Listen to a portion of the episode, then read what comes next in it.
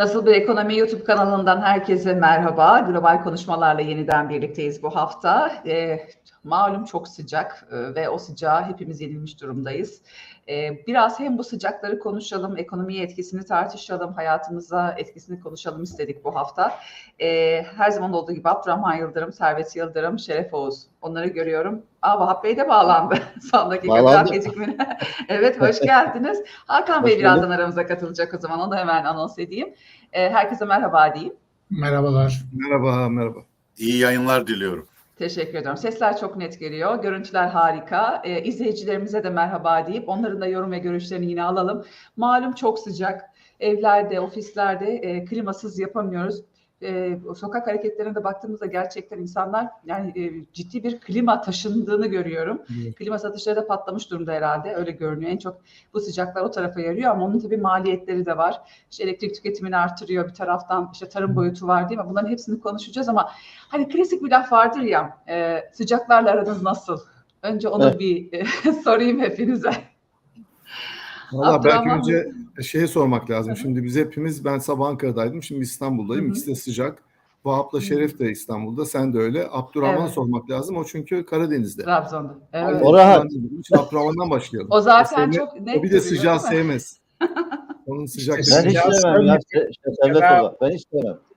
Yani vücudum kaldırmadığı için çok sıcağı. Hakikaten bütün tatillerimi aşağı yukarı Karadeniz bölgesinde, ülkenin kuzey taraflarında geçiriyorum. Yani hem hobim ama aynı zamanda bir zorunluluk benim için. Yani Akdeniz'e gittiğim zaman e, yanıyorum. E, yani cilt, cilt yönünden rahatsız oluyorum. Güneşe çıkamıyorum. Dolayısıyla e, güneye gitmiyorum tatil için. Ama başka maçlarla gidiyorum. E, son bir Antalya yapmıştık. E, yani o zaman da havluyla işte saat dört sonra ancak çıkabilmiştim. Ee, ama bir on on beş senesi var onunla. Dolayısıyla son yıllarda zaten gidemiyoruz. Çünkü sıcaklık oralarda daha da fazla arttı. Ee, bir de yani benim anlayışıma göre biraz ters yani. Yazın gelince insanlar sıcaklığı aramaz. Normalde daha serin bir yer aramaz. Yaylaya çıkar diyorsun. E, göçmen evet, kuşlar yani, da öyle yapıyor. Sıcaklık İstanbul'da var. Yani İstanbul'dan yani. Antalya'ya tatile gidilmez ki. Antalya daha sıcak. Yani bana biraz ters geliyor ama bu terslikler herhalde benim kimyamdan kaynaklanıyor. Ama oralarda dolu yani değil mi? Yani buralarda şimdi sahil kesimleri biraz sıcak ama yukarılara doğru çıkınca rakım işte beş yüz altı yüz altı yüz kilo altı yüz metre yükseklikte benim evim var. Orası daha serin. Geceleri özellikle serin. Ondan sonra biraz daha yukarılara çıkınca işte Şeref Oğuz'un oturduğu yerler iki bin diyelim. Oralar tamamen serin. Hangi ee, ilçeden da, bahsediyoruz Abdurrahman? Şimdi senin evin deyince merak ediyorum. Trabzon, Rize fark etmez. Yani enlem boyunca böyle ama Trakya'ya kadar aşağı yukarı öyle. Yani İstanbul sınırlarında şey değişiyor, iklim değişiyor. Karasal iklim işin içerisine giriyor. Yani Batı Karadeniz'de aşağı yukarı Doğu Karadeniz iklimine sahip. Dolayısıyla benim tatil beldem Karadeniz oldu bu güneş ve ısı yüzünden. Şu anda kaç derece Abdurrahman Bey orası? Burası yani bugün bakmadım ama yani yirmi üç derece civarında falan. Yani bizde şu anda otuz bir derece, ben de baktım ne kadar diye benim bulunduğum yerde. Yani arada baya, baya bir fark var. Gerçi biz şikayet ediyoruz ama geçen gün e, Türkmen birisi bizim orada e, kırk sekiz elli derece ve hani insanlar pamuk orada çok meşhurmuş. Pamuk topluyorlar o, o sıcakta diyor. Şimdi biz bu kadar şikayet ediyoruz otuz beşlerde falan ama kırk sekizi falan düşünemiyorum tabii. İnanılmaz bir şey. Ama onlar artık şeydir, e, tarımda da e, bu sıcağa göre çalışma saatleri muhtemelen ayarlandı. Ayarlanmıştır. Sabah erken saatlerde ve Ee, belki akşam saatlerinde falan da toplama yapıyor olabilirler. Kıbrıs'ta mesela öyle bir düzenleme var. on yedi yirmi bir evet. Temmuz arasında değil mi? Ee, yani on iki on altı arasında çalışanlara e, kesinlikle yasak konulmuş yani çalışmaması için. Bu da önemli. Ee, sizden yine bir fıkra bekleniyor sıcaklarla ilgili Şeref Bey. Başlarken söyleyeyim. İzleyicimiz hemen söylemiş. Ee, kırk sekiz derece ama nem yok. Nem çok önemli bir faktör gerçekten. Evet. Nem nefes aldırmıyor zaten. Ee, bilmiyorum yani bu yazı nasıl geçireceğiz? Bir taraftan ekonomik göstergelerimizi konuşuyoruz hep normalde ama bir taraftan da e, bu hem kuraklık hem sıcağın bir maliyeti olacak değil mi? Evet. Abdurrahman Bey madem e, şimdi bu konu da özellikle Abdurrahman Bey soğuk yerde yaşamasına rağmen bizi düşünüp siz bu konuyu tartışın dedi. Değil mi? O yüzden siz bize bir açılım, bir ufuk e, turu yaptırın. E, nasıl bir etkisi olacak? Şimdi kuraklık deyince tabii hemen gıda krizi aklımıza geliyor. Enflasyonun etkisi aklımıza geliyor. Bir enerji maliyeti oluyor. İşte az önce söyledik, klima tarafında elektrik tüketimi ciddi anlamda artıyor. E, bizi nasıl bir zor gün bekliyor, zor günler bekliyor? Yani bütün hayatı zorlaştıran bir dönem bekliyor bizi. Yani senin söylediğin daha çok ekonomik koşullar. Ama ekonomik koşulların yanında hayat da zorlaşıyor. Çünkü insanların vücudun alıştığı bir ortalama sıcaklık düzeyi var. Geçtiğimiz günlerdeki işte dört Temmuz'a denk geliyor. Dünyanın en sıcak ortalama sıcaklık günü yaşandı. Yani Dünya Meteoroloji Örgütü'nün işte raporlarına göre olağanüstü bir sıcaklık dönemi yaşamamızın sebebi El Nino. Bu okyanus iklim hareketi ya da okyanuslarda sıcaklık yaratan iklim hadisesi. Bunun geçmiş yıllarda pek hissedilmemesinin ya da az hissedilmesinin sebebi La Niña. Daha küçük ölçekli ama soğutucu etkisi olan bir hava hareketi yine okyanuslarda. Dolayısıyla bu yaz dönemine kadar biz e, küresel ısınmayı gerektiği kadar hissedemedik. Şimdi bu e, La Niña ortadan kalktı, dönemi bitti. El Niño başladı, bu da işte yaklaşık bir sene sürecek ve burada e, önümüzdeki günlerde, aylarda, kışında şiddetli bir, daha şiddetli, herkesin hissedeceği, yaşayacağı bir sıcaklıkla karşı karşıya kalabileceğiz. Bilim adamlarının, işte e, uzmanların tahminleri bu yönde. E, bunu çok net hayatımızda göreceğiz. E, dolayısıyla yani buradan baktığımızda dünyada zaten en önemli risk nedir küresel çapta? İşte e, düşünce kuruluşları, uluslararası kuruluşlar, Dünya Ekonomik Forumu vesaire böyle riskleri sıralarken ilk beş risk içerisinde iklim değişimi, ondan sonra kuraklık, e, su gibi doğal olaylar artık sayılmaya başlandı. Bu orta ve uzun vade, hatta kısa vade. Yani artık bir yıl, iki yıldan böyle beş yıl, on yıl, yirmi yıl, otuz yıla uzanan vadede maalesef bu böyle. E, dolayısıyla e, bu gerçekleşiyor. Yani bunu e, dediğim gibi e, La Niña hafif perdelemişti. Şimdi o kalktı, dolayısıyla bu yazdan itibaren çok net bir şekilde küresel ısınmanın etkilerini görüyoruz. Ee, maalesef e, bu sıcaklık artışı e, ve kuraklık da üzerine gelirse e, aynı zamanda insan ölümlerinin de giderek çoğalacağı, kitlesel hale gelebileceği konusunda yine uzmanların uyarıları var. Aynen e, bu son e, korona salgınında insanlar nasıl sokakta düşüp ölüyor idiyse bu tür ölümlerin olabileceği konusunda uyarılar var. E, çünkü hakikaten sıcaklığa dayanamayan e, işte ısının yol açmış olacağı belli bir e, şeyler e, dolaşım sistemi, kalp rahatsızlıkları, tansiyon yükselmesi gibi şeyler söz konusu. Dolayısıyla riskli gruba giren insanları hakikaten bu aşırı sıcaklar şey edebiliyor, e, e, öldürebiliyor. Bunun dışında e, ekonomiyi kesin etkilemeye başladı zaten. E, tarım ürünleri fiyatları artık yükseliyor. Emtia fiyatları da yine yükseliyor. E, işte bir hafta on gün evvelinden başladı. Ee, tarım ürünlerinde özellikle de bu e, Karadeniz e, koridorunun kapanmış olması sıçratıcı rol oynadı. Tabii tahıl koridoru iptal edilince. E, ama ondan bağımsız işte diyelim ki buğdayı üreten Hindistan, Arjantin, e, işte Amerika, yani bütün bu ülkelerde e, Pakistan vesaire şey var. E, küresel ısınmanın etkileri var. En çok etkilenecek ülkeler sıralandığında da işte Hindistan, Pakistan, Bangladeş bu üç ülke sayılıyor Asya'da. Sonra Akdeniz çanağına geliyoruz. İspanya, İtalya, Yunanistan, Türkiye, Mısır ve Kuzey Afrika ülkeleri.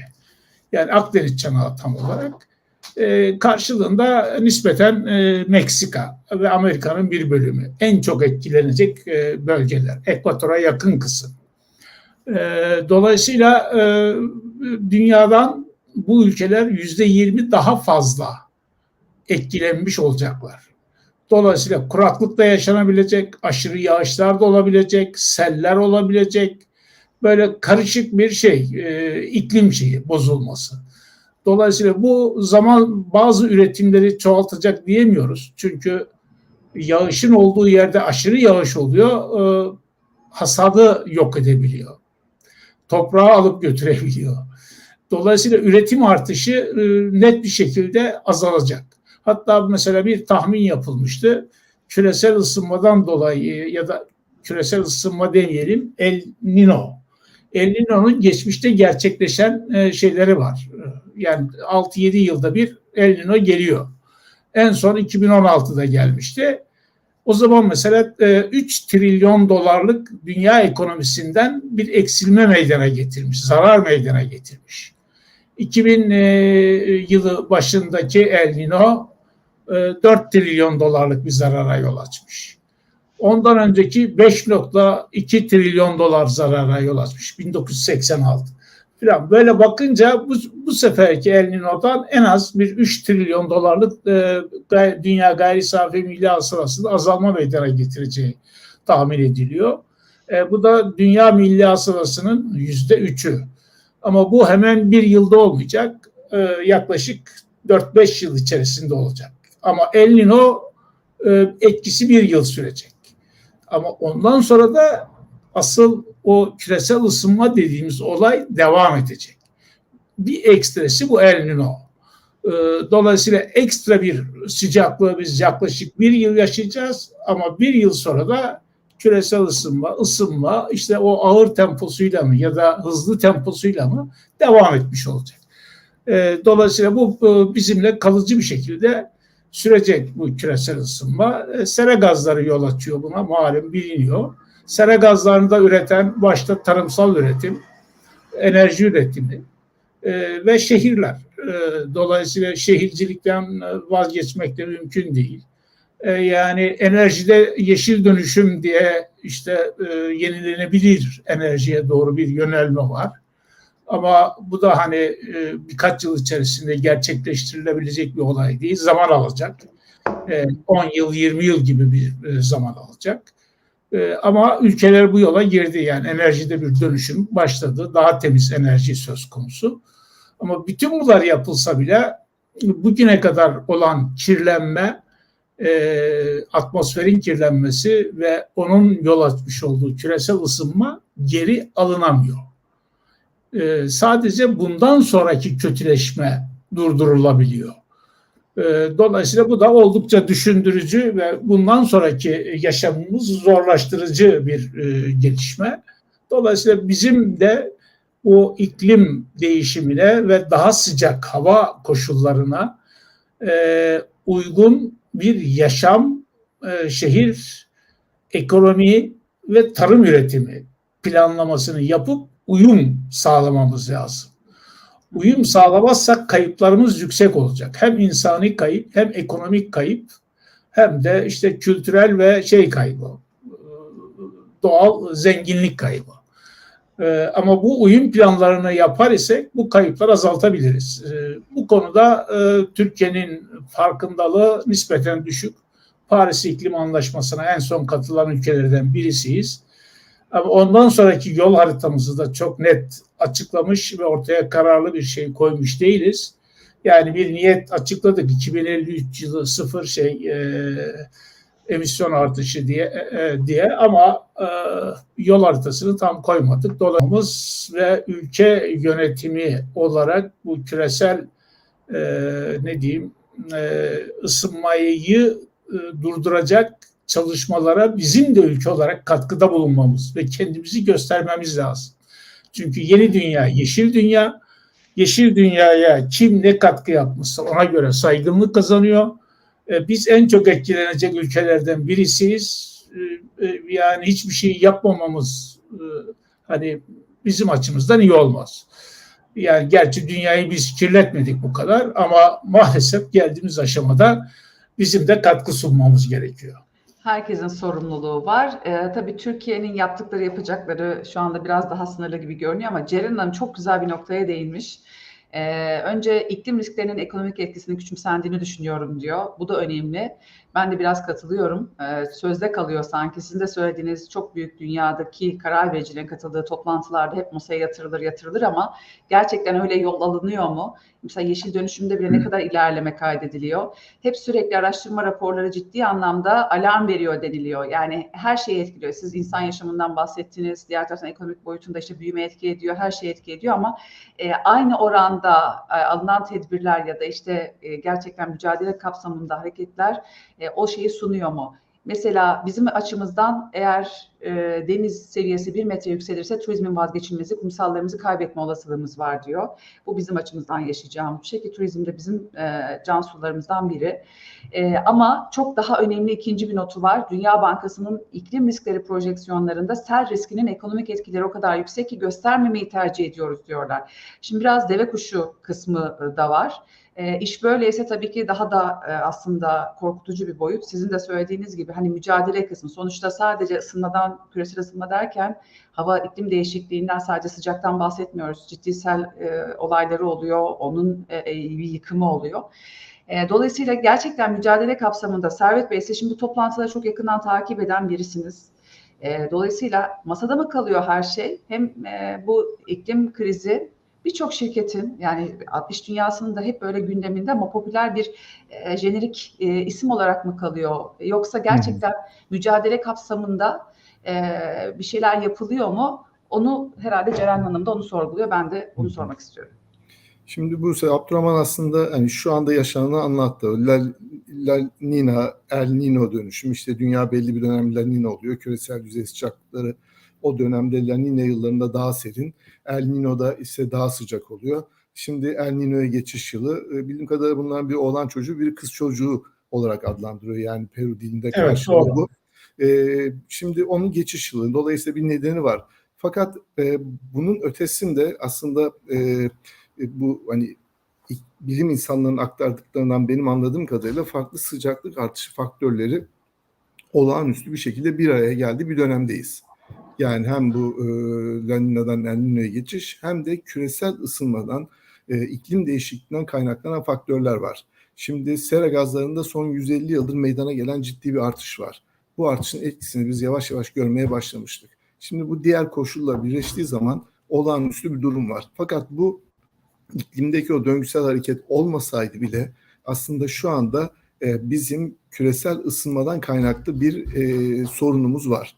Şimdi sen dedin ki masada mı kalıyor? Aslında masada kalıyor. Zaten uzun bir süredir tartışılan bu. Şimdi iki bin yirmi iki yılında Glasgow'daki işte iklim zirvesi vardı. Orada konuşuldu. Paris İklim Anlaşması'na imza atmayanlar, Türkiye gibi imza atmayan ülkeler tekrar imza attılar, meclislerinden geçirdiler. Dolayısıyla dünyada neredeyse iki yüz tane ülkenin üzerinde anlaştığı, meclisinden geçirdiği, altına imza attığı bir anlaşma var.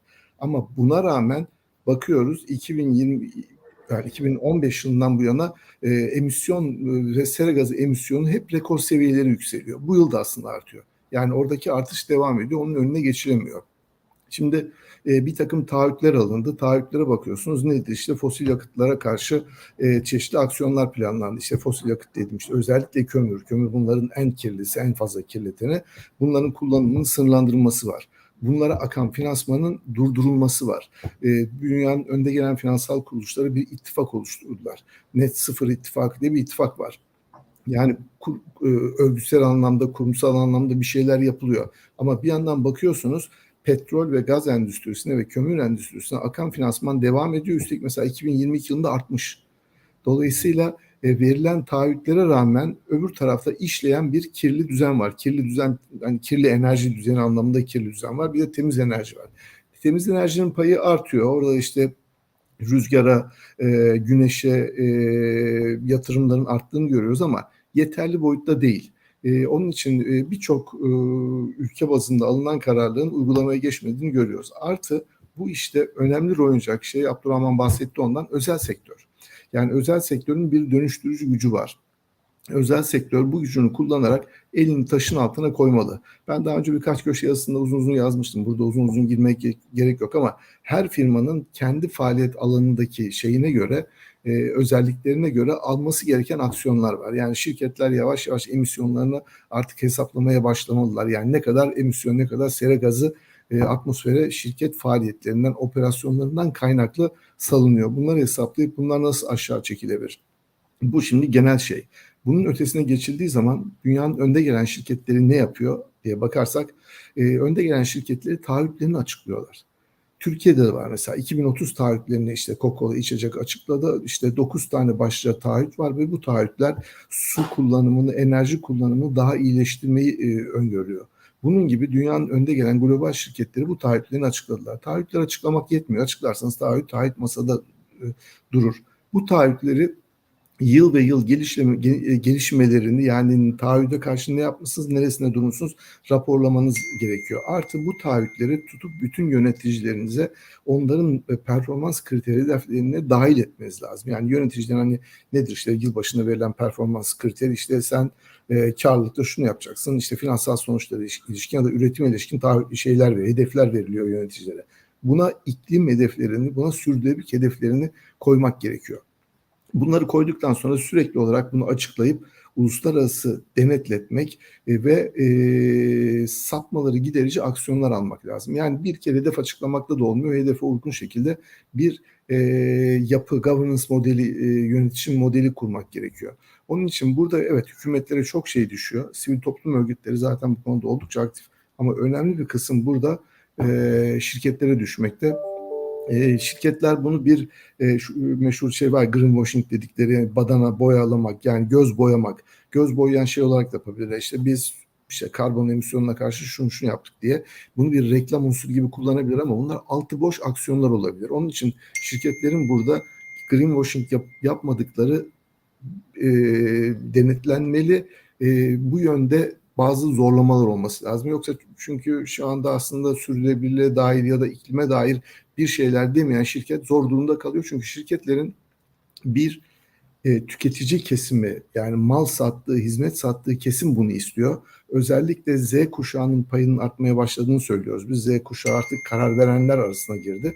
Z kuşağı artık alım yapabiliyor. Yani e, alım kararı verebiliyor. Dolayısıyla e, Z kuşağını yakalamak lazım ve Z kuşağının önemsediği şeylerden birisi de ben her zaman söylüyorum. İklime karşı, iklim değişikliğine karşı, bu sürdürülebilirlik sorunlarına karşı duyarlı bir kuşak. Bu konuda e, duyarlı olmayan şirketleri bir anda ürünlerini terk edebiliyor. Artı bu kuşağı çalışanlarınız arasına katmanız lazım. Yani bir, bir, üniversiteden mezun bir Z kuşağını, iyi bir e, mezunu şirketine çekmeniz lazım. Şimdi bu adamlar giderken bakıyorlar bu şirket sürdürülebilirlik anlamında nerede?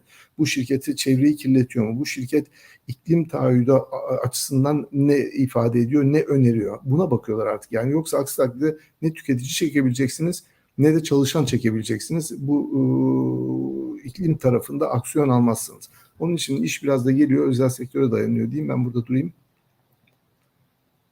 Şimdi her şeyi tabii özel sektöre e, döndürünce e, haklı olarak tepkiler de geliyor. E, onlar önümüzdeki haftayı göremiyorlar. Nasıl uzun vadeli projeksiyonlar olsun diye bir yorum var. E, haksız mı? Değil aslında ama bir taraftan da e, yani mesela yeşil ekonomi kurtarıcı olur mu diye baktığımızda çok güzel uygulamaları var. iki bin yirmi ikide Avrupa'da e, bu elektrik üretiminin yüzde yirmi ikinin üzerinde değil mi? E, rüzgar ve e, güneş enerjisinden karşılanmış. Demek yapınca oluyor. Biraz kullanıma bağlı.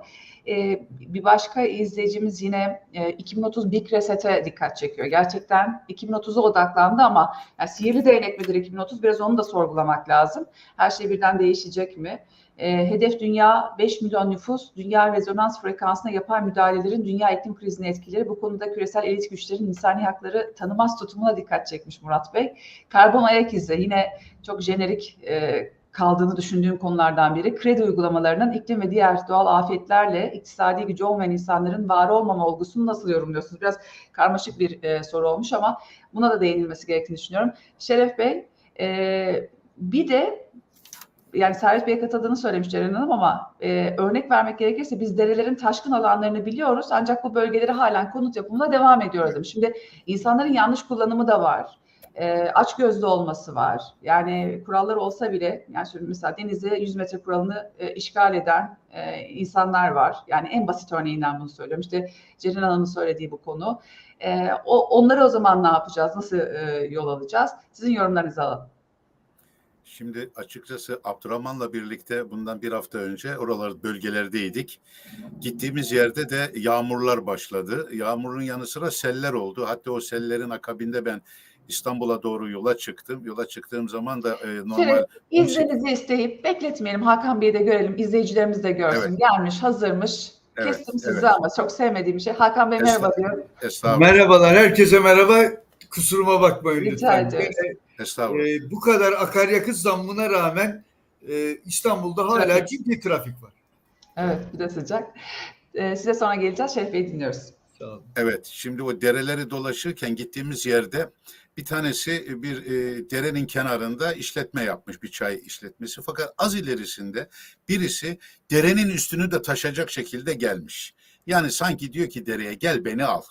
Yani ben burada e, rahat battı bana. Su basmanı diye bir şey bilmiyorum zaten. Bu su basmanı da tarih oldu. Gel beni al.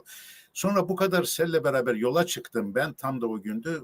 Bolu Tüneli e, hayalan yüzünden kapanınca normal on sekiz saatlik yol otuz otuz altı saati bulmuştu.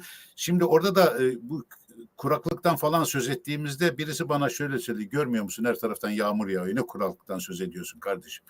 Fakat ilginçtir. Bir taraftan yağmurlarla beraber e, derelere bakıp taşkın, taşkınlardan söz ediyoruz ama yine Karadeniz'den örnek vereceğim. Bazı yerlerde de Karadeniz'de dere kurudu. Dereler kurumaya başladı. Böyle bir şey olabilir mi? Yani bu dengesizlik buraya kadar gelmiş. Ben şimdi bunu yeniden ekonomiye e, bağlamak istiyorum. Bununla ilgili olarak e, dere yatağına ev yapmalar devam ediyor. Evet. Çünkü önce afet sonra önce affet sonra afet oluyor bizde. Yani imar affeder e, ama e, sel affetmez. Deprem affetmez. Onu biz Karadeniz'de derelerden yaşıyoruz ve dere taşkınları da e, akıl almaz boyuta geliyor. Şimdi ben bunu bir e, bu işlerden anlayan arkadaşımla beraber tartışırken peki nasıl oluyor dedim. Bu bir, bir bakıma burada bir paradoks var. Bir taraftan sular, seller gidiyor. Sen kuraklıktan söz ediyorsun kardeşim. Diyor su yanlış yerde bir. İkincisi diyor biz kuraklığı ölçerken diyor derelerden e, yağıştan ziyade kar, kar rejimine bakıyoruz. Eğer tarımla ilgili olarak bir değerlendirme yapacaksa karla ilgili yağışları izlediğimizde bunun ekonomiye doğrudan etkisini oradan ölçebilirsiniz. Öbür türlü lokal olarak sellerin oluyor olması ve dengesiz olması zaten buradaki e, kuraklığın geçtiği anlamına değil. Bu e, iklim değişikliklerinin getirdiği yıkıcı etkilerle söz konusu olabilir diye düşünüyor. Şimdi bakıyorsun bu çerçevede o kuraklık e, şu, e, meydana gelince yavaş yavaş işletmelerimizin de ajandasına girmeye başladı. Ben belki bu anlamda Ee, Servet Yıldırım'ın hani küresel Avrupa boyutunda söylediği isimden biraz daha içeri dönmek istiyorum. Kaldı ki Avrupa'dan söz ederken bize kömür lanetlerken kendileri hatırlıyorum Hakan Güldağ'dan almıştım o istatistiği. En küçüğü Soma büyüklüğünde iptal ettikleri yüz küsür büyük santrali yeniden devreye almışlardı. yüz kırk dört. Ha yüz kırk dört bak işte o rakamı hatırlayamadım. yüz kırk dört tane yani orada ben bir kelime kullanıyorum bu e, Avrupa Ee, bize dayattığı kurallarla beraber e, dışlayıcı iklim kulübüne dönüşmüş durumda. Dışlayıcı iklim kulübü yani ben bu işleri yaptım, mahvettim gezegeni, şimdi akıllandım ama benden sonra başkaları da gelmesin diye sanki kapıyı kapatacak bir noktaya gelmiş. Ve çerçevede o söylemlerde e, yeşil ekonomi söylemlerini, iklim değişikliği söylemlerini biraz e, konsörle, biraz e, tedbirli dinliyorum. Çünkü dili yeşil ama eli karbon siyahı pek çok insanları da Avrupa'da görüyoruz. Gelelim bize. Şimdi ben e, değişimi şöyle görmeye başladım. Acaba daha az suya ihtiyaç duyan bir tarıma geçebilir miyiz? Buna karşı tedbir alabilmek için. Bu Abdurrahman'dan aldığım bir örnek vardır. O da söylüyor ki ya pancar öyle bir şekilde su emiyor ki kardeşim bununla ilgili acaba şeker pancarını bir daha düşünemez miyiz? En azından bunu sulak alanlarda kaldı ki başka bir sıkıntıdan söz edelim. Türkiye kuraklıkla ilgili olarak hala bazı gafletleri de beraberinde getirmiyor değil. Ya tropikal bir meyve tarımı Türkiye'de olur mu? Burası tropikal bir bölge mi? muson yağmuru mu var? Niye girdik bu işe? Yani suyla ilgili bir derdi var bu e, tarımın. Ve üstelik tarım biliyorsunuz e, suya en fazla tüketen ve en fazla da hayati derece önemli e, ihtiyaç duyan bir şey. Hatta bununla ilgili olarak da bir istatistik var elimizde. Bir büyükbaş hayvanın, yani bir kilo etin on beş bin litre suyla, yani bu sadece e, otlaması, ete dönüşmesi değil, bunun dağıtımı, e, nakli, e, işlenmesi civarında on beş bin litre suya ihtiyacı olduğu bir dönemde büyük baş mı, küçük baş mı, bunları da bir kez daha e, düşünmek gerekiyor. Mesela bizim meralarımız kış, küçük baş hayvana göre, çünkü otlar kısa, fakat biz büyük baş hayvanı seviyoruz. Bu da iklim, yani dereyi tersine doğru yüzme şeklinde geliyor. Ya anlatmak istediğim, kuraklık geliyor diyor, dünyada diyor, biz de diyoruz, üstümüze geliyor. Mesela acaba bina üret, binalar inşa edilirken, hani şimdi izolasyondan, mantolamadan vesaire enerji üzerinden konuşuyoruz ya, e, su konusunda su ayak izini de takip edip bu binanın su konusunda şöyle bir taahhütleri de yerine getirmesi lazım diye imar planlarımızı güncellememiz gerekiyor. Nasıl ki enerjide bir böyle bir e, anlayış başladı. E, şimdi aynı şekilde bu binanın su kullanımından bazı örneklerini biliyorum dünyada. E, tükettiği suyun yüzde otuzunu kendisi üretmek zorunda. Yağmurundan mı yapar, yeniden ayrıştırır mı vesaire gibi noktalarda demek ki bir hassasiyet var. Şimdi o, o çerçevede e, ben şunu da görmek istiyorum. Şimdi bazı şirketlerimiz bunun farkında. Gerek ürün desenini, gerek gelecekteki kuraklığa karşı tedbirlerini, hatta susuz tarım arayışlarının da hızlandığını görüyoruz. Ama öbür taraftan sanki bu sular seller gibi her tarafımız su zenginiymişiz gibi davranan ve e, sanki hiç olmayacakmış gibi tedbir almayanlar da görüyorum. Bolu Tüneli'nden söz etmiştim. Bundan deprem olmuştu, hatırlıyorsunuz, on yedi Ağustos depreminden sonra Bolu Tüneli inşaat halindeydi ve bitimine yakın e, o da zedelendi ve kapatıldı. Çünkü o tamir edilmesi gerekiyor. Ben de Ankara'ya çok sık giden bir adamdım. Çok fazla gidiyordum. Hatta araba kullanıyordum. İşte Bolu Dağı'ndan çıkarken, işte meşhur o Bolu Dağı'ndan çıkıyorsun, iniyorsun. Bolu Tüneli olmadığından dolayı. Orada iki yüz yetmiş dört tane işletme vardı. Ve her seferinde o kadar çok sık gidiyorum ki, ya kardeşim bu tünel açıldığı zaman ne yapacaksınız? Tedbir aldınız mı? O açılmaz. O olmaz. Göreceksin hiçbir şey olmayacak diye hiçbir şey yapmadılar. Ve çok enteresandır. Tünel açıldı. O iki yüz yetmiş dört işletmeden beş ya da altı tanesi kalabildi. Diğerleri kapandı gitti. Şimdi aynı şekilde su için bu kadar e, kuraklık bağıra bağıra geliyor. Abdurrahman istatistikleri verdi. Gelirken tedbir almamak bazı insanların hakikaten burada boşta yakalanmasına sebep olacak. Diğerleri ise tedbir alanların da sadece e, kuraklık üzerine aldığı tedbirden dolayı pozitif noktada ayrışacağını düşünüyorum. Yani bu bilinç yükseltmesi noktasında açıkçası böyle bir su farkındalığına ihtiyaç olduğumuz bir döneme girdiğimizi düşünüyorum. Evet, bir önem sıralaması lazım e, kesinlikle. E, sonuçta her yıl bir maliyeti oluyor ve katlanarak geliyor bu, değil mi? E, Vahap Bey, mesela şirketlere maliyeti ne bunun? Biz mesela işte tarım tarafını çok güzel anlattı Şeref Bey. Bunun insan kaynakları boyutu var. Abdurrahman Bey de değindi. E, bir de gerçekten şimdi e, iki bin otuza doğru işte Avrupa kendi kendini hazırlıyor. Biraz daha belki onlar e, farkındalık düzeyi bizden daha yüksek, ama biz e, işte mesela araba sektöründe, yani otomotiv sektöründe ki e, biliyorsunuz onlar elektrikli otomobile, bizde de biraz hızlandı bu TOG'la birlikte belki, ama e, bizde geçiş bile e, şimdi dizel araçları olanlar e, en az bir on yıl olur ya da onu on yıla da geçer. Dolayısıyla zaten arabaya erişim bizde biraz daha zor. E, yani bir arka bahçe gibi olduk aslında. Yani bizim gibi ülkelerde biraz maalesef hani küresel ısınmanın ya da bu tarz şeylerin e, kötü ayağını çekecek ülkeler gibi görünüyor. Tabii bizim burada ne yaptığımız önemli, onu da birazcık hani konuşuyoruz. E, ama tabii şirketlerin de kendi içlerinde hem maliyet açısından bir analizi nedir, hem de nasıl hazırlanıyorlar, ne yapıyorlar, biraz dinleyebiliriz. E, teşekkürler. Önce e, Şeref Oğuz'un e, bir, Şeref Oğuz'a bir düzeltme yapayım. Susuz tarım diye birkaç defa söyledi. Susuz değil, topraksız tarım deyimi daha doğru. Ee, topraksız susuz olunca tarımı da, susuz tarımı da koymaya başladılar. İsrail bu teknolojileri üzerinde çalışıyor. E, ama yine Henüz de orada daha yaygınlık biraz kazanmadı. Ha, biraz ihtiyaç var orada su, suya. Evet. Az da olsa, çok evet. az da olsa evet. ama çok aza, aza indiriyor. Ee, evet. Onların bayağı ciddi oranları var. Ee, yani dikey tarım dediğimiz yerde de mesela o da çok ciddi anlamda su kullanımını e, en minimum düzeye indiriyor. Öyle bir şey var. Şimdi ikincisi e, bugün denk düştü tesadüf. E, Profesör e, Erinç Yeldan'la buluştum bu program öncesi. E, kendisi Bilkent'ten e, şey Kadir Has Üniversitesi'nde transfer olmuş. Aşağı yukarı bir, bir buçuk yıldır burada. E, tam da bu konuyu konuştuk.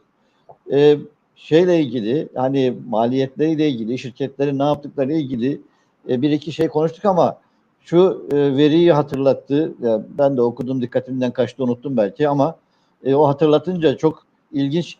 Onun için de bu programın e, retweetini yaparsa, yaparken o soruyu koydu özellikle. E, ısı stresi nasıl etkiliyor insanları? Ya da ısı stresi çalışma hayatını, iş hayatını nasıl etkiliyor? E, şöyle bir şey söz konusu.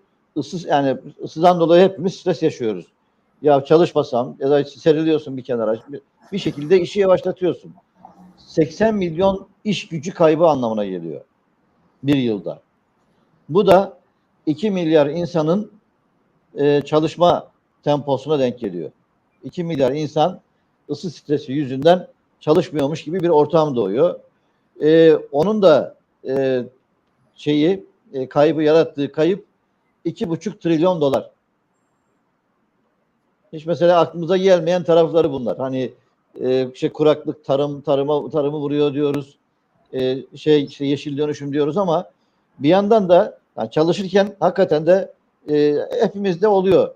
Çalışma temposunu yavaşlatıyoruz, bir kenara çekiliyoruz. İşte daha sık mola veriyoruz. İşte su içeyim diyorsun, bilmem ne diyorsun falan. Serin bir tarafa kaçayım diyorsun. Veya işte e, özellikle çok aşırı sıcak dönemlerde Kıbrıs'ta olduğu gibi ki başka yerlerde de yapıyorlar biliyoruz. Çalışma saatlerini ona göre düzenliyor. Veya işte özellikle e, Akdeniz'de, Ege sahillerinde olan işte daha çok Yunan, Yunanistan'da Yunanlıların yaptığı siesta hikayesi aslında bizde de artık e, bir noktaya geldi iş. E, yine şeyde Orta Doğu'da işte Dubai falan gibi yerlerde e, birçok iş özellikle inşaat işleri geceleri yapılıyor. Gündüz inşaat işinde çalışmıyorlar artık. Gece inşaat işçileri çalışmaya devam ediyor. Dolayısıyla bunların hepsi e, hem iş temposunu, çalışma temposunu hem de şirketlerin iş düzenini e, ciddi anlamda etkiliyor. E, ciddi bir e, dönüşüm yaşamaları gerekiyor. Ama onun dışında tabii e, az önce hem Servet Yıldırım hem e, Şeref Oğuz da gündeme getirdi. Abdurrahman tabii girişi yaptı. Abdurrahman Yıldırım. E, bir kere yeşil dönüşüm hikayesi.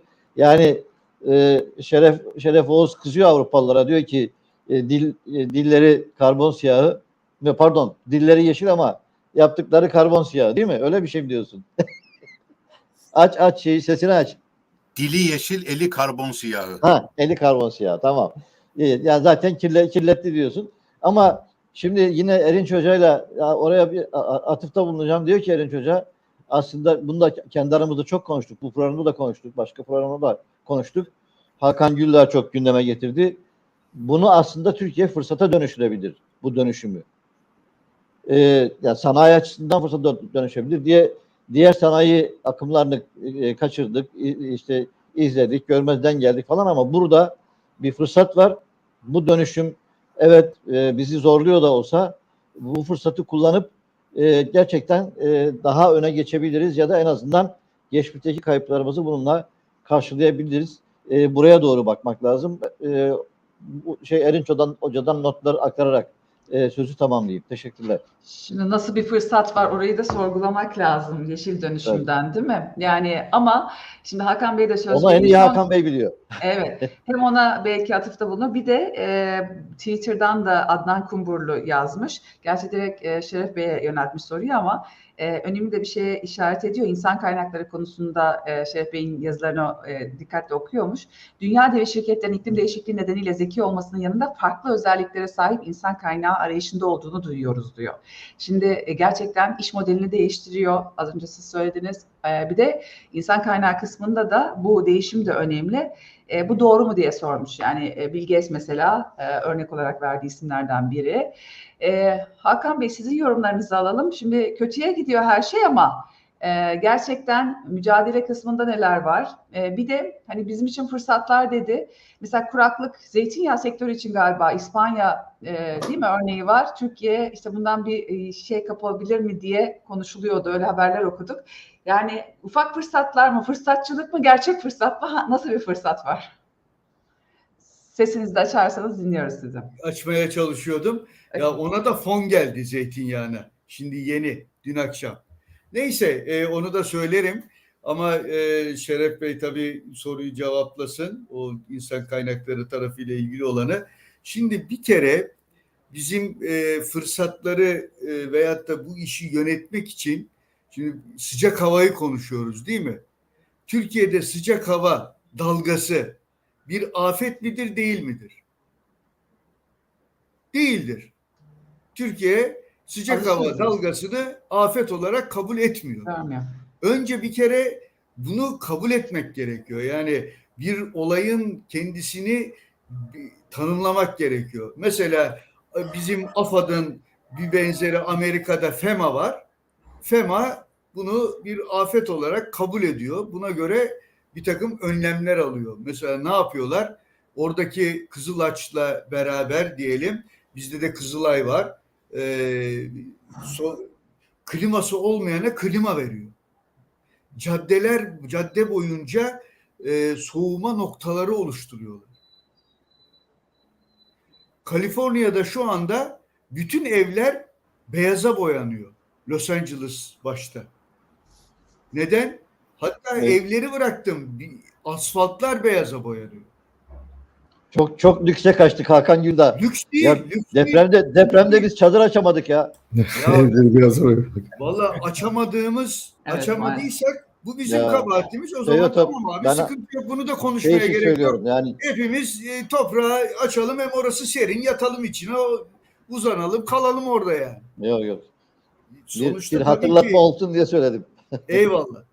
Şimdi e, buna albedo dönüyor. Bunun bir teknik şeyi de var. Yani yansıtabilirlik olarak Türkçe'ye çevirmek mümkün.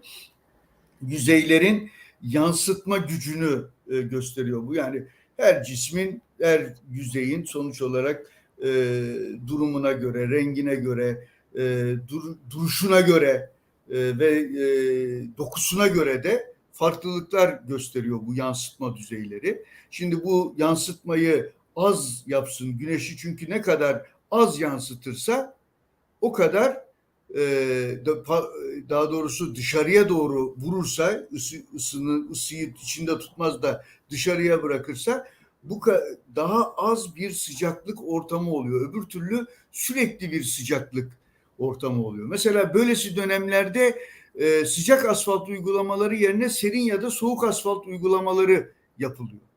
Yani bu, buralara dikkat etmek lazım. Mesela bunlar daha konjonktürel, hemen yapılabilecek işler. Yani seferberlik yapıyorsun. Ya bu bize de çok uzak bir şey değil. Yani değil mi? Biz zaten bunu biliyoruz. Hani Bodrum'umuz bizim zaten beyaza boyalıdır. Marmaris öyledir, evler filan. Çünkü insan kısmı bunu yıllar içerisinde öğrenmiş. Yunanistan da benzer şekildedir. Akdeniz bunu bilir. Ama biz mesela e, diyelim gökdelenleri filan yaparken daha böyle tutan yapıyoruz. Ya da onlara çok iyi e, o gözle bakmadığımız için şehrin havalanma koridorlarını kapatabiliyoruz. Bunlara da e, tedbirler getirilmesi lazım. E, yani onun dışındaki tedbirler vallahi işte bir tülbent al, bendil al, e, boynuna bağla filan gibi hani e, şey nasıl diyelim halkımızın pratik çözümleri. Ama onun dışında hani örgütlü olarak, sistemik olarak neler yapılabilir? Bunların e, yapılabilmesi mümkün görünüyor. Yeşil çatılar önemli. Yani a, bundan sonra e, yapılacak her şeyde akıllı binalar diyoruz. Akıllı ve yeşil binalar diyoruz. Yeşil çatı diye bir uygulama var dünyada. Bu kışın da sıcak tutmaya da yarıyor baktığınız zaman. Yazında serinletiyor oradaki hareketlerden dolayı. Ayrıca enerji verimliliği için kullanılacak işte mantolama vesaire gibi konular var. Çünkü e, soğutma için de kullanılan enerji, ısıtma için kullanılan enerjinin iki katı. Yani klimalar eyvallah Ama mesela bu gene FEMA'nın yaptığı işlerden bir tanesi klima dağıtıyor. Eğer o yaşlıların bulunduğu ev ya da yoksulların bulunduğu ev kliması olmayan evlere bunu dağıtıyor. Aynı zamanda elektrik parasına da faturasına da destek veriyor. Yani kullanabilmesi için. Bunlar yapılabilir şeyler. Evet, çadır açamamış olabiliriz. Ama sonuç itibariyle e, bunları da başımıza gelmeden ama ilk önce kabul etmemiz lazım. Sıcak hava dalgası Fransa'da Ağustos iki bin dörtte otuz beş bin kişinin ölümüne neden olan, gene böyle Afrika'dan gelmişti. Şimdi de öyle. Afrika'dan geliyor. Orada otuz beş bin kişiyi öldürdü, yaşlıları. Hatırlarsınız. Evet. Bundan yaklaşık. Evet. Ee, yani bunun... Ama Hakan Gülda şey e, sanıyorum bu hani hangi iklim bölgesinde e, hangi sıcaklığın afet olarak sayılacağı konusunda bir takım ölçüm, ölçümler var değil mi? Ölçümler tabii ki var. Dün, tabii var. Ölçümler dün var. Dün gazetede konuşuyorduk. Bizim Handan e, Hanım yazı işleri müdürümüz söylüyordu. Mesela Türkiye'de kırk üçe çıktığında afet sınırı sayılıyor diye. E, evet. Çünkü sonuçta e, şeye gidiyorsun, Dubai'ye gidiyorsun, elli elli beş derece sıcaklık. E, onlar zaten e, belli bir dönemden beri o sıcaklığın içine doğdukları için onlarda o aynı şey değil afet sınırı. Sanırım ülkelere göre değişiyor. Şu coğrafyaya göre değişiyor. değişiyor ama dünya şimdi görüyoruz ki üç Temmuz en sıcak gün ilan edildi değil mi? Arkasından dört Temmuz en sıcak gün ilan edildi. Şu anda Güney Yarımküre Güney Yarımküre şey e, kış kışı yaşıyor ama dünyanın ortalama ısısı on yedi derecenin üstüne çıktı. Şu anda o klişe laf vardır ya, son günlerde çok kullanılıyor. Şu anda ömrümüzün geri kalan döneminin en serin en serin e, zamanı yaşıyoruz. Aynen öyle. Yani diye. Onun için daha geliyor. Yani Arabistan'da öyle, bize gerek yok değil. Her yerde bu tehlike iyice kendini hissettiriyor. E, mesela diyelim bunun sonucu olarak tabii çok büyük bir başka problem var. Orman yangınları. Evet. Yani orman yangınları sıcakla doğrudan ilişkili. Ama yüzde sekseni doksanı da insan hatasından kaynaklı. Yani insan eli değiyor bir şekilde. Ya işte cam unutuyor. Sonra da biz kamu spotları veriyoruz. Benim önerim böylesi tehlikeli dönemlerde ormana insan sokmayın. Doğru. Girmesin. Yasaklansın. Evet. Şart mıdır yani? Evet. Ya da çok, çok sınırlı doğru. alanlar. Yani e, bunlar şey yapılabilir. Galiba bazı yerlerde karar alındı valilikler evet, tarafından. Valla işte gecikmeli karar alınıyor. Olmadan yeni, tabii, tabii, yeni karar alınıyor. Yapılması yeni karar lazım. Arkadaş evet. Şu anda bunu ölçeceksin. Ormanları sürekli temizlemek gerekiyor bir kere. Sürekli temizlemek evet. gerekiyor. Her taraf işte o çam ormanlarının altında o e, çamların o iğneleri kuruyor, düşüyor filan. Yani çamlar ya, yaprak dökmez diyoruz. Hayır, onlar bir sürü yaprak döker. Yerine sürekli yaz kış çıktığı için hep yeşildir. Ama onlar da yaprak döker. O yapraklar da altta birikir ve çok ciddi bir tehlike oluşturuyor. Şimdi buraları temizlemek gerekiyor bir.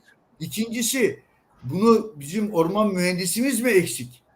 Hani içine girip bakıp ya bu ormanın şu anda risk seviyesi şunun üstüne çıktı deyip derhal ya burada şey yapılamayacak kardeşim, yani bu saatten sonra kimseyi almıyorum buraya diyebilmeli. Ya devletsek budur.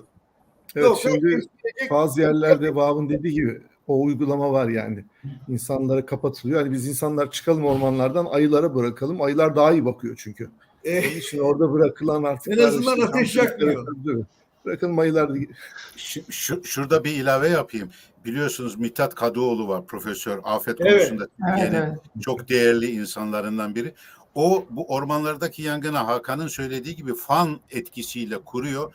O kadar kuruyor ki o alttaki şeyler ufacık bir kıvılcımda, hele bir çerçöp varsa yangına dönüşebiliyor. O yüzden aynı öneriyi dediği şu, yazın hiç değilse belirli zamanlarda ormanlara insanları koy. Hele pikniği hiç yapmayalım. Yani zannedildiği gibi sigara yangınından falan diye hep sigarayı suçluyorduk. Sigara da vardır şüphesiz ama e, sıcak hava fan etkisiyle öyle bir hale getiriyor ki en ufak bir sıcaklık değişiminde e, alev alıyor. O yüzden insanı uzak tutmakta fayda var. Ayılar bizim yerimize orayı değerlendirse iyi olur. Evet. Ya bir süre onlar değerlendirsin. Hocam gene Mithat Kadıoğlu gerçekten bu işlere kafa yoran insan. Evet. Yani Türkiye'nin bu anlamda e, bir, yani şey akıl sorunu yok. Bunları çok iyi biliyor, çok iyi takip eden. Uygulama sorunu var. var. Bunları hocam gene söylemiş, gene söylüyor. Bu beyaza boyanma işlerini filan da söylüyor. Ama e, sonuç itibariyle birilerinin de alıp bunu öğrenip uygulaması, uygulaması gerekiyor. Lazım. Şimdi ben de Vahap Bunyar e, şeyle berabermiş, e, Erinç Yeldan'la berabermiş. Ben de e, bir başka Polo Alto diye bir şirketin e, direktörü, Türkiye direktörü, sadece Türkiye değil, Türkiye ve Orta Asya diyelim. Türkiye Cumhuriyetler Direktörü Vedat Tüfekçi ile bir aradaydım. Yani işte şeyleri konuşuyoruz. Siber güvenlik meselelerini filan konuşuyoruz. Ee, dedik yani bir laf arasında dedim ki ya bu konularda e, madem bu kadar gelişkiniz çok şeyler anlatıyor. Yani birçok şey önceden görülebilir, tedbir alınabilir vesaire filan. Ya dedim o deprem döneminde insanlara daha farklı sistemler kurulamaz mıydı? Ya ben buradayım diyebileceği. Yani hemen bir tuşla insanların gireceği ve herkesin bildiği bir takım sistemler kurulamaz mıydı? Ya dedi ki şimdi kuruldu, yani bazı şeyler yapılıyor. Doğru. Baktım ben de hani AFAD bir takım uygulamalar yapmış. Hani ben buradayım diyebiliyorsun filan. E ama şimdi bunu önceden düşünmek mühim. Önceden tedbir almak mühim. Su testisi e, daha kırılmadan onun tedbirini almak mühim. Su testisi örneğini vererek içinizi biraz serinlettim umuyorum. Üzerinde su içmek ben, lazım. Ben, ben daha büyüğünü söyleyeyim su testisinden. Hazreti Nuh gemilerini yağmurlar başlamadan önce inşa etmişti. Biz yağmurlar başladıktan sonra imar affını suçluyoruz. Evet. Yani, yani ne güzel söyledin. Doğru. Bir şey eksik diyorsunuz. Eksik olan şey ne? Para mı? Vizyon mu? Ya da biraz rahatlık mı? Yani organizasyon. Organizasyon sorunu var. Organize evet. olma sorunumuz var. Ee, şimdi son yedi dakikamız var. Ee, dolayısıyla zamanı da etkin kullanarak son sözleri vereceğim. Şeref Bey, insan kaynağı ile ilgili o soruyu cevaplamanızı rica ediyorum. O in- önemli bir şey çünkü. Sizinle başlayalım o yüzden. Ee, şimdi hep böyle bir sonuca dayandırmayı seviyoruz ama bu dipsiz bir kuyu gibi bu konu. Çünkü çok boyutu var. Mesela en son işte Avrupa Birliği bile e, ihracat kredilerine yönelik iki karar onaylamış. Çok yeni bir gelişme.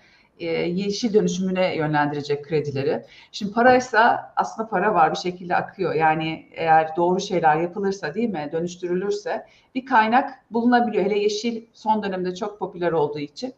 E, demek ki para bir şekilde bulunuyor ama e, niye o zaman e, biz hala sonuç alamıyoruz? E, tabii ki küresel ısınma daha hızlı ilerliyor. Hiç şüphesiz. Ama en azından o etki azaltılabiliyor mu? Biraz sonuç odaklı konuşup isterseniz kapatalım. Şeref Bey, sizinle başlayalım. Şimdi sevgili izleyicimiz, dünya devi şirketlerin iklim değişikliği nedeniyle zeki olmasının yanında farklı özelliklere sahip insan kaynağı arayışında olduğunu ve diyor bununla ilgili bu doğru mu diyor. Doğru. Misal Bill Gates diye kendisi örnek vermiş. Doğru. Bill Gates, Melinda Gates fonunun da e, kadına e, eğitim vesaire üzerinden aynı şekilde bu bilinçlendirme, insan kaynaklarını daha bilinçli hale getirme konusunda e, bir e, çalışması var. Buna da değerler eğitimi diyor. Aynı zamanda insanlarımıza, mühendislerimize, e, beyaz ya da mavi yakalarımıza değerler eğitimi vereceğiz. Hatta şöyle de gerekçelendiriyor. Değerlerden yoksun bir eğitim sistemi faydalı olmaktan ziyade insanı daha zeki bir şeytana, iblise dönüştürür diyor. Değerler eğitimi bu yüzden şart. Değersizleştirilmiş birey de toplumu çürütür, değerlerinden yoksun bırakır. E, o açıdan e, buna verilecek olan cevabım benim budur. E, ve madem süre az, e, süremi kısayım. Bir de benden fıkra mı istemiştiniz? Onu da anlatayım mı sıcağı adaydı? Evet, evet, çok güzel olur. İçimiz, yani içimiz... şey... Şimdi biraz bir sıcak bir fıkra olacak. Şimdi adamın biri yeni ulaştığı otele kaydını yaptırıyor. Tamam mı? Odasına girdiğinde masada bir bilgisayar görüyor ve karısına bir mail atmaya karar veriyor. Fakat yazdığı mesajı farkında olmadan yanlış bir adrese gönderiyor. Tesadüf tam da bu sırada farklı bir kadın kocasının cenazesi töreninden evine yeni dönmüş ve bilgisayarındaki maili görüyor. Arkadaşından geldiğini düşündüğü maili okuyunca olduğu yere yığılıp kalıyor. Odaya annesinin yerde yatan kızı geliyor ve mesajı okuyor. Kime? Sevgili karıma. Konu: yeni ulaştım. Tarih on dokuz Temmuz iki bin yirmi üç. Benden haber aldığına şaşıracağına eminim. Burada bilgisayar var. Sevdiklerine e-mail gönderebiliyorsun. Buraya yeni ulaştım ve kaydımı yaptırdım. Her şey yarın senin buraya geleceğini düşünerek hazırlanmış. Seninle buluşmayı dört gözle bekliyorum. Umarım benim gibi sorunsuz bir yolculuk geçirirsin. Not. Burası çok sıcak. Yani sıcaktan şikayet edenlere cehennem sıcağını da hatırlatmak isteyen bir fıkra. Bu kadar. Beterim beteri var, Allah korusun diyelim. Abdurrahman Bey, sizden yine kısa bir yorum alalım. Şimdi e, bu küresel ısınmayı Türkiye fırsata çevirebilir. Çünkü en çok e, dönüşüm yapılması gereken alan e, şeyde, enerjide. Enerji Türkiye'de yüzde yetmiş e, ithal ediliyor. Yani doğalgaz ithal ediliyor, elektriğe dönüştürülüyor bir miktarı. Kömür ithal ediliyor. Ee, elektrik hani başa baş durumdayız. Kendi kendimize yetiyoruz. Ama petrol ithal ediliyor, fosil yakıt vesaire. Dolayısıyla biz elektrikli otomobil kullanımını yaygınlaştırırsak ve elektriği biz yerli kaynaklardan üretebilirsek, yeşil kaynaklardan üretebilirsek önemli ölçüde fosil yakıtları da azaltabiliriz. Elektriği de yine güneş ve rüzgar enerjisinden de üretebiliriz. Güneş konusunda Türkiye zengin bir ülke. Ee, İç Anadolu, işte güney tarafları buna son derece müsait. Dolayısıyla e, yani burada hızlı yatırım yapmamız e, ve bir atılım şeklinde ilerlememiz lazım. Fazla kaynak ayırmamız lazım. Otomobil konusundaki yerli yatırım gayet yerinde, E, isabetli, ama e, elektrik ve işte temiz enerji, yeşil enerji üretimi konusundaki gidişimiz zayıf ya da ağır. Daha hızlı olmamız lazım. Hızlanırsak e, avantaja dönüştürürüz. Mesela e, Hakan şey dedi, e, siyah ve beyaz arasındaki şeyi, benim aklımda şey kalmış, renkler arasında iki derecelik fark var. Yani e, beyaz e, rengi giydiğiniz zaman ya da beyaz renkli bir otomobili kullandığınız zaman siyaha göre e, güneşten e, iki derece daha fazla koruyor. E, yani daha az e, enerji topluyor. Dolayısıyla bu tür şeyler kullanılmalı. Mesela şehirlerimiz e, ona göre düzenlenmeli. Yeni iklim durumuna göre. Bazı şehirlerimizi sürekli böyle e, şey su basıyor. Bir herhangi bir işte yağmur sırasında diyelim. Niye? E bakıyorsun denize paralel caddeler konmuş. Yani suyun denizle buluş, buluşması engellenmiş. Halbuki denize dikey caddeler konması lazımdı. Dolayısıyla bu tür imar hataları yapmışız. Ya da köprüler yetersiz kalıyor.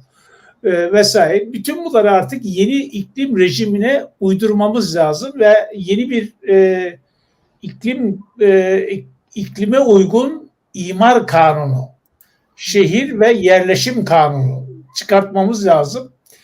Ee, onun içerisine enerji ve su kullanımını da dahil etmemiz lazım.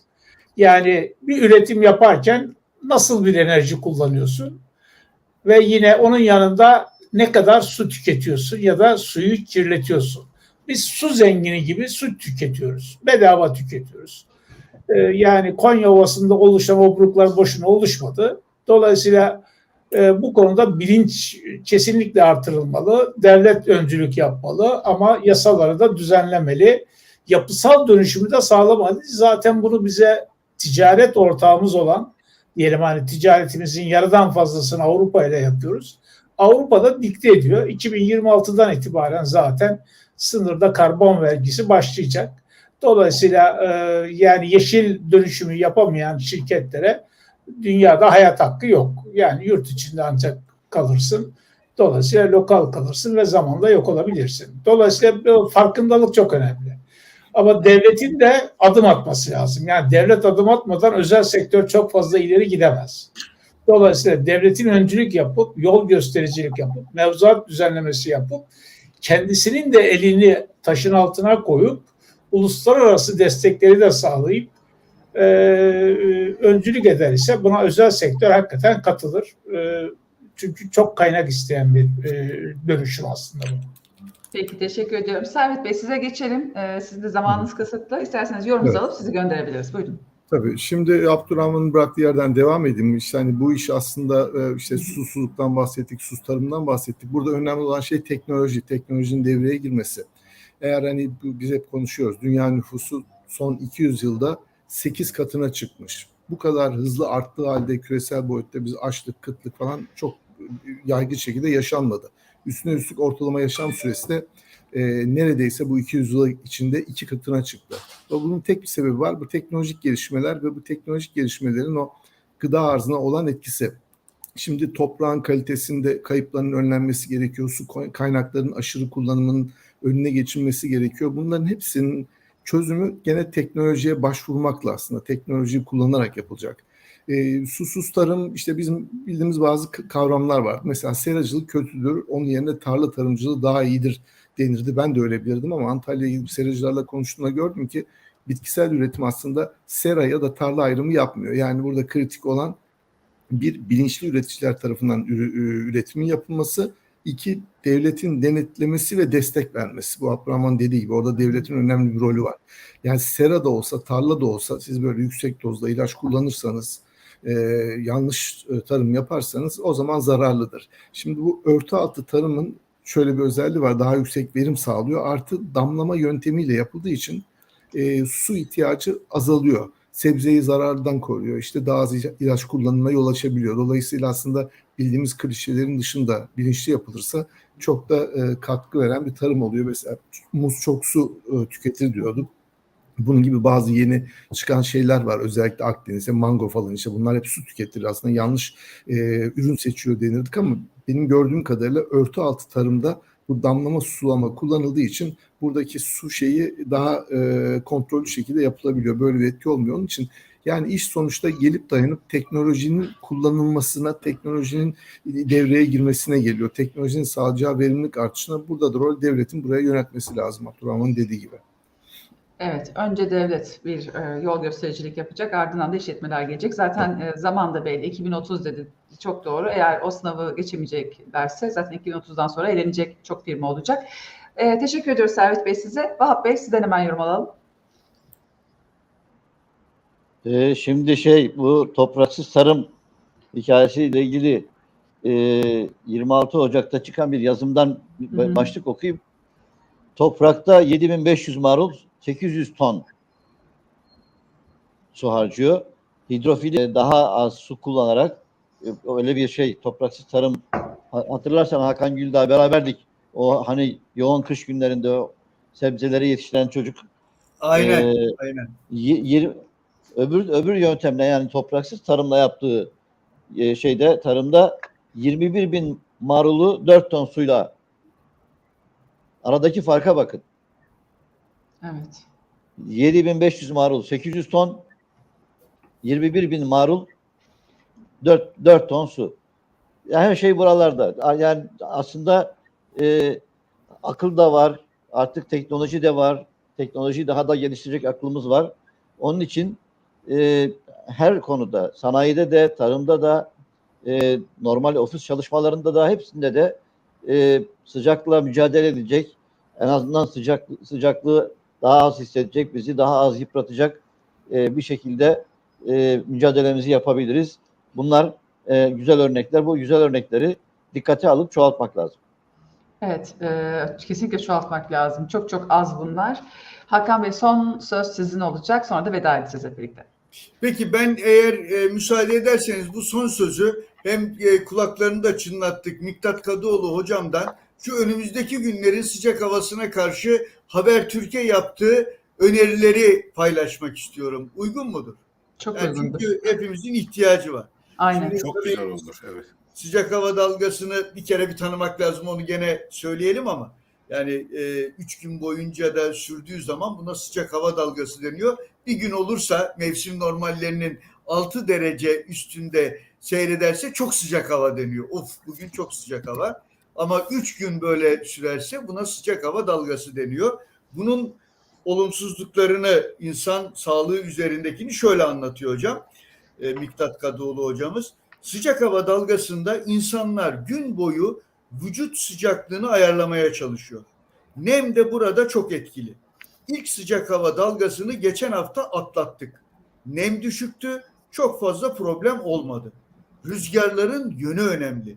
Önümüzdeki günlerde beklenen sıcak hava dalgası yine geçen haftanın tekrarı gibi olacak. Rüzgar güneyden sıcak, nemli eserse bu sefer hissedilen sıcaklıklar kırk derecenin üzerinde oluyor.